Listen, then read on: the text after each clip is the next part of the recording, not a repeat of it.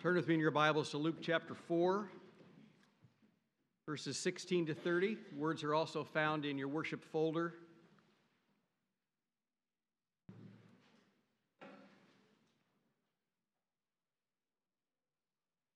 Let me remind you that this is the word of the Lord. And he came to Nazareth, where he had been brought up.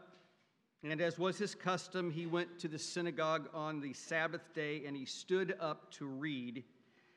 And the scroll of the prophet Isaiah was given to him. He unrolled the scroll and found the place where it was written, The Spirit of the Lord is upon me because he has anointed me to proclaim good news to the poor. He has sent me to proclaim liberty to the captives and recovering of sight to the blind, to set at liberty those who are oppressed, to proclaim the year of the Lord's favor. And he rolled up the scroll and gave it back to the attendant and sat down. And the eyes of all in the synagogue were fixed on him, and he began to say to them, Today this scripture has been fulfilled in your hearing. And all spoke well of him and marveled at the gracious words that were coming from his mouth. And they said, Is not this Joseph's son? And he said to them, Doubtless you will quote to me this proverb Physician, heal yourself.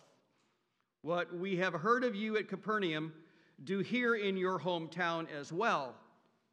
And he said, Truly I say to you, no prophet is acceptable in his hometown. But in truth, I tell you, there are many widows in Israel in the days of Elijah, when the heavens were shut up three years and six months, and a great famine came over all the land. And Elijah was sent to none of them, but only to Zarephath in the land of Sidon, to a woman who was a widow. And there were many lepers in Israel in the time of the prophet Elisha, and none of them were cleansed, but only Naaman the Syrian. When they heard these things, all in the synagogue were filled with wrath, and they rose up and drove him out of the town and brought him to the brow of the hill on which their town was built, so that they could throw him down the cliff. But passing through their midst, he went away.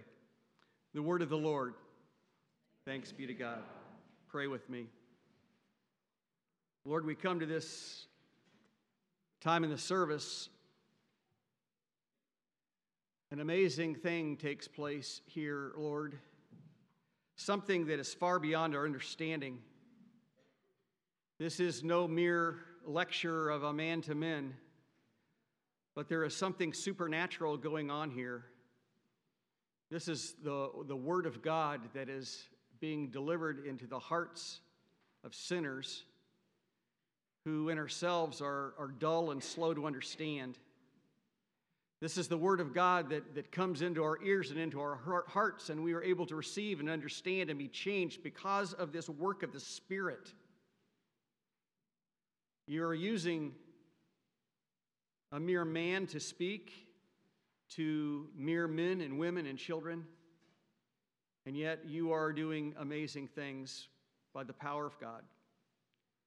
So I'd ask that you would open up our, our ears this morning, that you would give us hearts that are eager and ready. Lord, make us, make us thirsty this morning for living water, and then nourish us with yourself. And may your name be praised the name of Jesus, the Word who became flesh. Amen. You may be seated.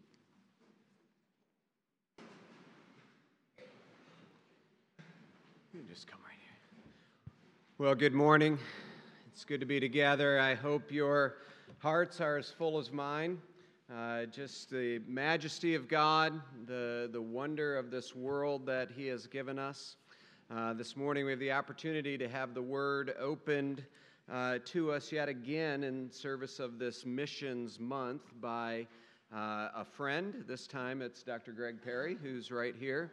I first met Greg in St. Louis uh, some years ago as he came to teach uh, New Testament at Covenant Theological Seminary. He spent some time previously on the mission field in Australia. While at Covenant Seminary, got very involved with the city of St. Louis, which is a, a major center for refugee resettlement in the United States, and led sort of the city initiative that was a cooperative venture with uh, Covenant Seminary as well as with uh, just local ministries and churches uh, throughout the city. Recently has taken up a position with Third Millennium Ministries. Many of you have uh, were in Sunday school, heard a little bit about their mission, uh, a seminary training for the world for free. So he's the vice president of strategic projects for them, and uh, that role takes him all over uh, in just helping to bring God's word and make it accessible to uh, the, the hundreds, thousands, even millions of people who are coming to faith in Christ that they might be disciples. But today he's going to open the word for us so that we might hear it and that we might uh, more and more reflect our Savior. So, Greg, it's a pleasure to have you. Thank Preach you, a word to us, brother. Good to be here. And, thank you. uh, I want to thank uh, your pastors for inviting me, and it's uh, as Andrew mentioned, Darlene and I just moved to Florida recently, so I especially want to thank you for adjusting the weather for me. I really appreciate that. Um, what an incredible experience. We've had the opportunity to sing together in different languages, to eat uh, Egyptian food together yesterday, and last night out with uh, the pastors and their families to uh, eat some good Mexican food together. I wouldn't have thought Grand Rapids for Mexican food, but it was really good. It was really good. Um, we've been looking for a church home, and uh, let me just say, can we join your church? this is just fantastic. It's been an incredible experience to be a part of uh, this celebration of our God, who is the Lord over all the earth, and to see the kaleidoscope of gifts He has given to you uh, to declare His glory together. What a privilege to open God's Word together. So let me invite you to turn your attention to Luke's Gospel, Luke chapter 4. We kind of have a very unique opportunity this morning. Jesus takes up one of the most important freedom texts of the scroll of Isaiah. And we kind of get an interpretive exercise. We get to look over the shoulder of Jesus as he reads this text. Luke puts them in the first place. He starts Jesus' ministry in Nazareth with these words. And so it kind of acts like a frame, an interpretive frame for us to understand uh, Jesus' ministry. It was a homecoming of sorts. Jesus had grown up in Nazareth. Everybody loved to tell that story on him, how he got lost that time coming back from Passover. Some of them have taught him the Torah. Some of those in the congregation that day had taught him how to sing the Psalms. Some of them remembered when he was just a kid playing in the dirt, and the dads would gather together to try and solve the practical, practical problems that faced the community. You see, the synagogue wasn't just a worship space, it wasn't just a center for worship. It was a school, it was a community center, it was a central bank, it was the place where men and women would gather and deal with the problems of that week, the power plays of the Herodians, the issues of being occupied by the Romans. Some of them would have their sons and daughters seized. They would have to serve the kitchens and the animals of the Roman army. And of course, that meant they couldn't plow the fields. Who would need our help this week, this month? Which families had their property seized because they could not pay the onerous taxes to the occupying Romans? That Sabbath morning, the people had heard about what Jesus had done at Capernaum. They had heard that he had healed, that he had healed Peter's mom. They also heard that he had cast out someone who had been possessed of demons. But the thing that they wanted to learn more about is they filed in that Saturday morning was what Jesus had been talking about. You see, Jesus had come declaring that the kingdom of God was at hand, that the kingdom of heaven had arrived. What would Jesus say What would Jesus do? The Spirit of the Lord is upon me because He has anointed me to proclaim good news to the poor. He sent me to proclaim liberty to the captives and recovery of sight to the blind, to set at liberty those who are oppressed, and to proclaim the year of the Lord's favor. He rolled up the scroll, he gave it back to the attendant. Everyone in the synagogue was transfixed on him, and he began to say, Today this scripture is fulfilled in your hearing. And everyone spoke well of him and marveled at the gracious words that were coming from his mouth. This son of Nazareth understood their need. He understood their situation. He was Joseph's son. He knew them, a son of Galilee. What they really needed was liberty. They needed to be released from the oppression that they were under, from all of these sacrifices they were having to make just to make ends meet day in and day out because of the occupying force and the puppet king, Herod. Dramatic rescues are exhilarating, aren't they? Andrew and Lisa will remember the time when, in our lazy river town of St. Louis, all of the TV trucks, all of the satellite dishes, everyone just sort of came to our town. Five days before they arrived, all of the news reporters, we had learned the very frightening news that a young 13 year old boy named Ben Ownby had been abducted from a local bus stop.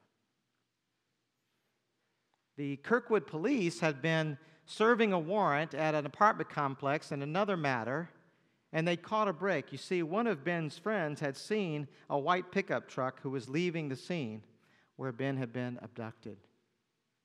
The FBI kidnapping unit, the sheriff's office, and the Kirkwood police got themselves together. They raided the apartment. Unbelievably, Ben was there. Ben was alive. It was incredible to watch the law enforcement gather that day who'd seen the worst of human beings, some with tears streaming down their faces, some with big, big grins across their faces, because not only had Ben Ownby been found after five days, but Shawn Hornbeck, who'd been missing for five years. The spectacle of grace is electrifying. God's grace and God's mercy is not only for our sins, it is for the ways in which we are sinned against. And the synagogue of Nazareth understood that. And they were transfixed by the freedom text of the prophet Isaiah. Could it be that the time had come when God would remember his promises to the house of David, when once again a ruler from David's house would be on the throne, and we would be free? restored as image bearers of the King, so that in every part of our life, in our economic life, in our spiritual life, in our political life, in our sexuality, in every dimension of life, we might reflect the goodness of our God. Well, Jesus wasn't done. He pressed on further with a word of explanation. We've already sort of seen this because there in verse 18, Jesus has inserted a phrase, not from Isaiah 61, but from Isaiah 58, verse 6. Look with me back at verse 18. To set at liberty those who are oppressed. Speaking of what true worship looks like, that a true fast of God also involves paying just wages to your workers. You see, the sin problem is not just a Roman problem. The sin problem is not just that other who is doing things to us. No, the sin problem is in us, it's in our hearts. The freedom that God brings through us is a freedom from the power of sin that reaches into every square inch of the world. This word liberty, this word release, this word forgiveness, that's right. They're all three the same Greek word. The reign of God has come so that we might be freed, yes, from the unjust debts of onerous taxes, that we might be liberated from prison being put there because we couldn't pay them. But what is behind all of that is a cosmic battle with the enemy, the true enemy, with sin and with death and with the devil. And Jesus has come to free that. Jesus' word of explanation picks up a proverb. You see, proverbs have a way of capturing human nature, of observing human nature and sort of summarizing it. And Jesus says this proverb Physician, heal thyself. Now, what does that proverb mean in the context of Jesus' sermon? Jesus went on to talk about the ministry of Elijah to the widow of Zarephath, who lived not in Israel, but who lived in Phoenicia in the city of Sidon. Jesus went on to preach about the ministry of the prophet Elisha, who would be sent to a Syrian general who had leprosy, not to the people of Israel. A prophet is not accepted in his hometown. Jesus presses the matter of grace. You see, the spectacle of grace is electrifying, but the implications of grace are enraging.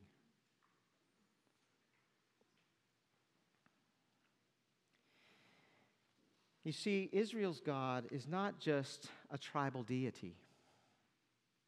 Israel's God is the God of the Phoenicians also. He's the God also of the Syrians. And here's the hard part for the synagogue in Nazareth that Saturday He's the God of the Romans, too. It's a hard word for the congregation. But freedom is not just for the family. That the power of sin is something that we must deal with as well, that it's not just ethnically captivated to one particular people who are so evil and so different from us, but they're like us in every way. No, forgiveness is for the outsider as well. Forgiveness is for my enemy too.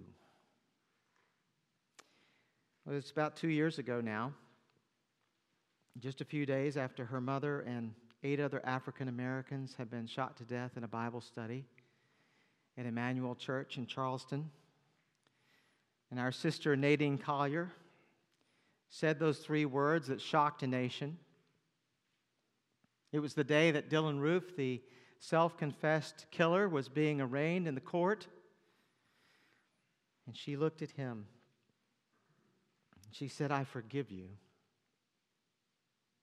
You took something very precious from me. I will never get to talk to my mother again.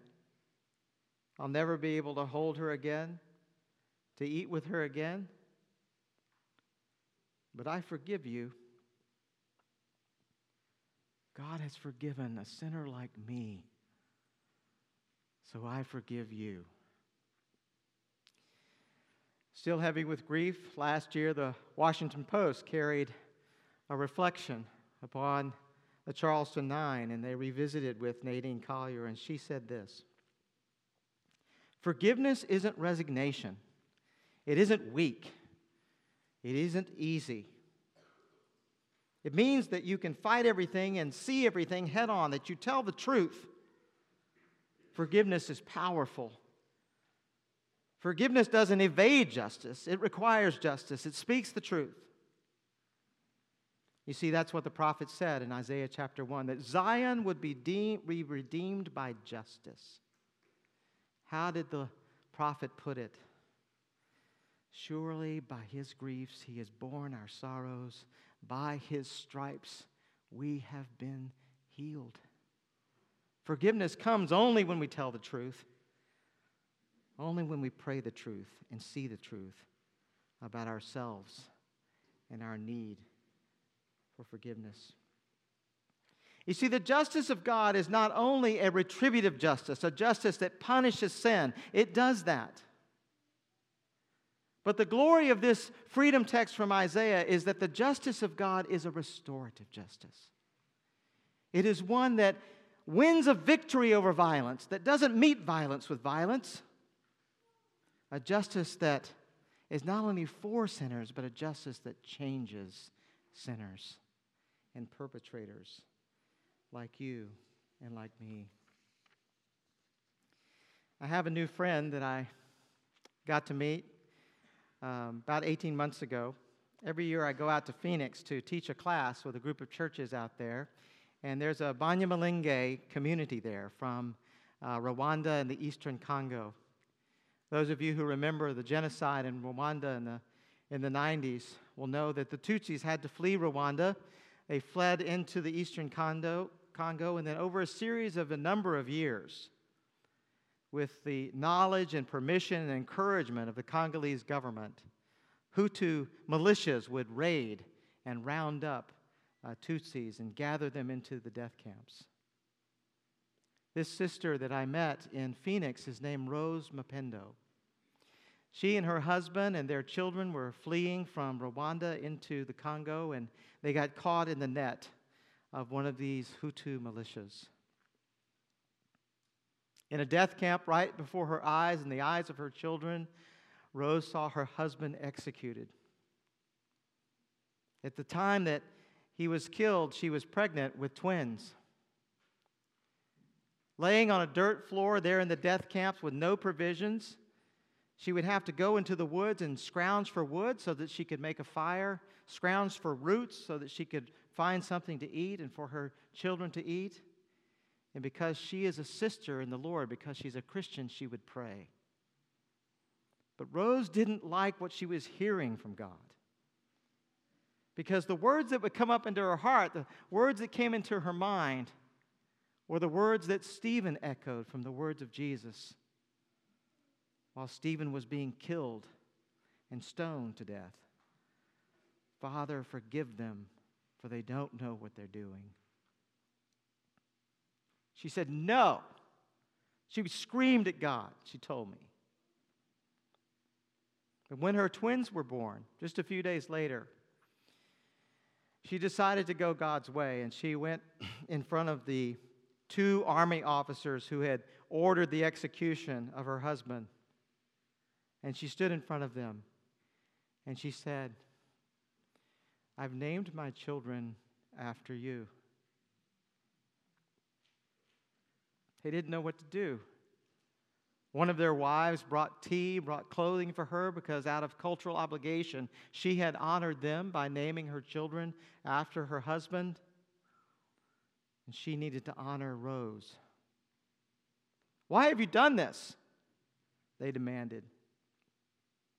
She said, I am not your enemy. I am your neighbor. I am your family member. My children bear your name. We bear together the image of the same God who made us. You see, forgiveness is not easy. It tells the truth, it requires justice, and justice must be done. Jesus bore our griefs and carried our sorrows. By justice we have been redeemed. Luke would speak of another in the book of Acts who was standing there that day when Stephen was stoned. His name was Saul. Saul, a religious terrorist, giving consent to the murder of Stephen, rounding up Christians and dragging them into jail, would meet the risen Lord. And he would write this to his protege, Timothy. Timothy, a half breed, not even a full Jew he wrote to Timothy, I thank my Messiah Jesus, who has given me strength, that he would appoint me to his service, even though I was a blasphemer, a persecutor, a violent man. I was shown mercy. The foremost of sinners, he says it again I was shown mercy. The spectacle of grace is electrifying. But the implications of grace, the extent of it, are enraging. Jesus said, The Spirit of the Lord is upon me. He has anointed me to declare good news to the poor.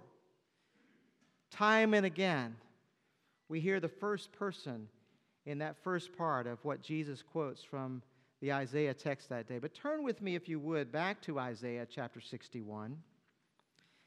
And I want us to look together just for a moment here at the end as we close to an important shift in the pronouns of Isaiah 61 when we come to the whole point of the matter, the result clause.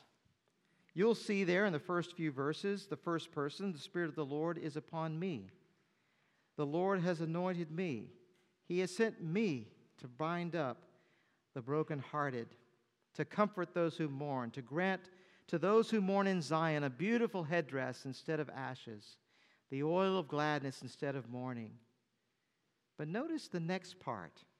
You see that word that or so that? That is the result. That is the purpose of grace. That they may be called the oaks of righteousness. That they might build up the ancient ruins and that they should raise up the former devastations, that they would repair the ruined cities and the devastations of many generations. Those who gathered for Jesus' sermon that day in the synagogue had forgotten their family mission. The charter to Abraham's family was that you would be blessed with offspring and land so that you would be a blessing to all the families of the earth. The reach of God's grace has come to you and to me that it might go through us to every square inch of Grand Rapids, to every square inch of your workplace, to every square inch of your job, to every square inch of your extended family. But you see, a well taught congregation like this would know that every square inch reference, right? Abraham Kuyper, good Dutchman that every square inch, Jesus says, that's mine. It belongs to me. But let's not get confused. Every square inch is not enjoying the reign of God. In fact, He's calling us to move into every square inch that is broken, that is ruined by sin. I have friends back at New City Fellowship, Jim and Jennifer Owens. They've raised four children, and they were praying about next things in their life, like some of you are praying about that in your life in the context of this missions month. Their kids were out of the house. Jim's a building contractor. They surely had enough to do in their lives. But then an email came from one of our pastors, Leon Mukindi, who's from the Congo. He said, We have a number of families who've just arrived into St. Louis.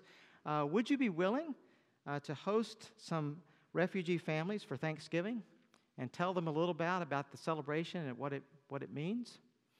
And so Jim and Jennifer said, Yes, we'll do that. They had two families over. They pulled up another chair, they pulled out another plate. They enjoyed the time together. But Jennifer was really gripped by one of the women in particular, a single mom, who had two teenage daughters. And this mother, she couldn't speak any English. I don't know if you know how this works, but those who arrive in our country as refugees only have 90 days to find a job. And many of them don't speak English. That's very difficult to do. And so, what we've learned from the refugee families that we have come to know is that they open up and they receive other family members and they make it possible for those who arrive later after them to have more time to find a job. But Jennifer started praying. She was troubled by the prospects for this family. How were they going to make it? And the Lord brought to mind Ephesians 4, where Paul talks about work with your hands that you might have in order to share with others. And so she invited the families over again, and they shared tea, and they started to um, get out some uh, fabric they started to make some jewelry together. They learned about each other and the things that they enjoyed doing. And they shared uh, the gospel together. They learned English by reading the scriptures and sharing stories. They did practical things like go to the grocery store and learn how to drive. That was 2008. Today, Foray, Friends of Refugees and Immigrants, employs 12 immigrant families. And last year, through their website alone, they sold over $60,000 of handmade, handcrafted jewelry and onesies and purses and beautiful scarves. You see, this freedom, this liberty that the Lord is talking about, it's economic freedom, it's freedom from debts and onerous injustice after 17 years in refugee camps, an opportunity to provide for their families. Yes, the kingdom of God is about economic liberty, but it's also about the fact that this family is now a part of our church. If they've experienced the forgiveness of their sins as well, they've come to know the Lord and Savior Jesus Christ and come to be part of his family at New City Fellowship. I don't know what your square inch is this morning, what you're praying about in terms of your opportunities. Our square inches all look different, and that's part of the beauty of what we're learning together in this missions emphasis is the diversity of expression in God's kingdom and dif- a diversity of gifts. But I've learned two things about those who follow that call to be a blessing to others. Two things that are pervasive throughout, that are common among all. Number one, they don't run away from the broken ruins and the devastations, they go to them. And number two, they make room for others. They pull up another chair. They make room in their schedule. They pull out another plate to share the grace that God has given to us. Let's pray together. Lord, we thank you for this incredible freedom text. We thank you that you are not a Gnostic God who is just interested in our souls, but that you are a God who made us bodies, who made us families, who made us economic beings, who made us political beings, that you are Lord over all, every dimension of life, and that your liberty is for every dimension of life. Lord, we thank you for the opportunity to do it together, that we're not alone, that you call us into church families, into this incredible mission to disciple the nations. Lord, thank you for Christ Church. Thank you for all the square inches of Grand Rapids metro area and all the relationships that reach out into the world through this church. Lord, you would you show us the next step? Show us the next square inch and give us more of your spirit that we might walk toward the broken places and not run away from them. We pray for your glory and your great name's sake. Amen.